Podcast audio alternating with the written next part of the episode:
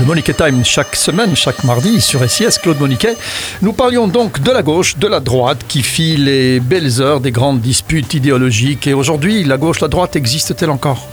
Alors la gauche et la droite politiquement, je n'en parlerai pas, moi je ne fais pas de politique, hein. je suis un observateur, je suis neutre, je suis suisse dans mon métier.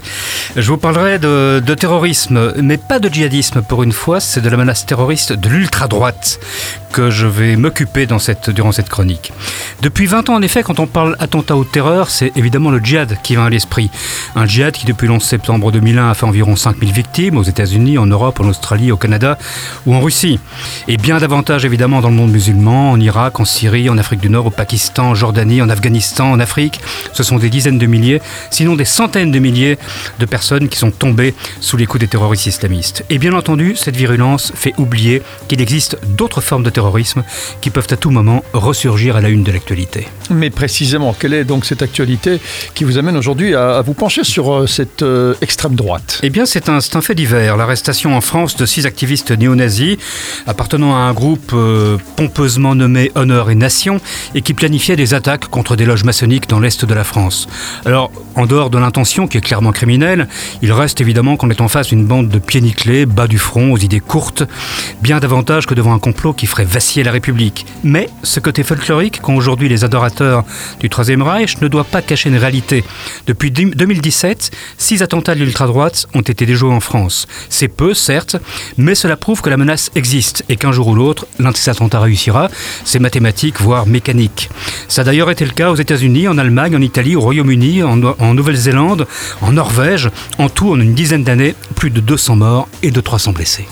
C'est évidemment énorme, euh, mais c'est rien côté des victimes du djihadisme.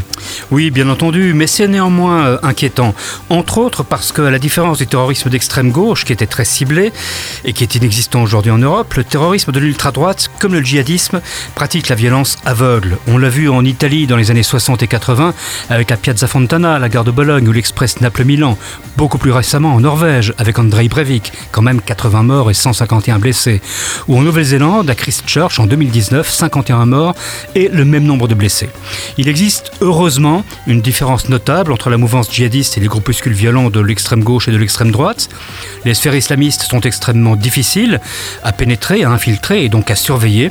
Les milieux gauchistes et fascistes, eux, sont suivis à la trace, à l'exception toutefois de l'extrême gauche des Black Blocs.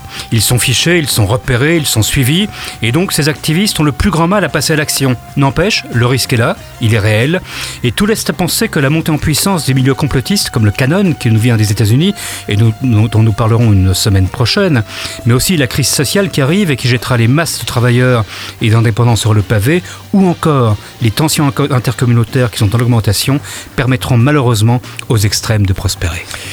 Voilà, les extrêmes, nous tiendrons peut-être en haleine la semaine prochaine ou les autres semaines, Claude Moniquet, dans ce Moniquet Time.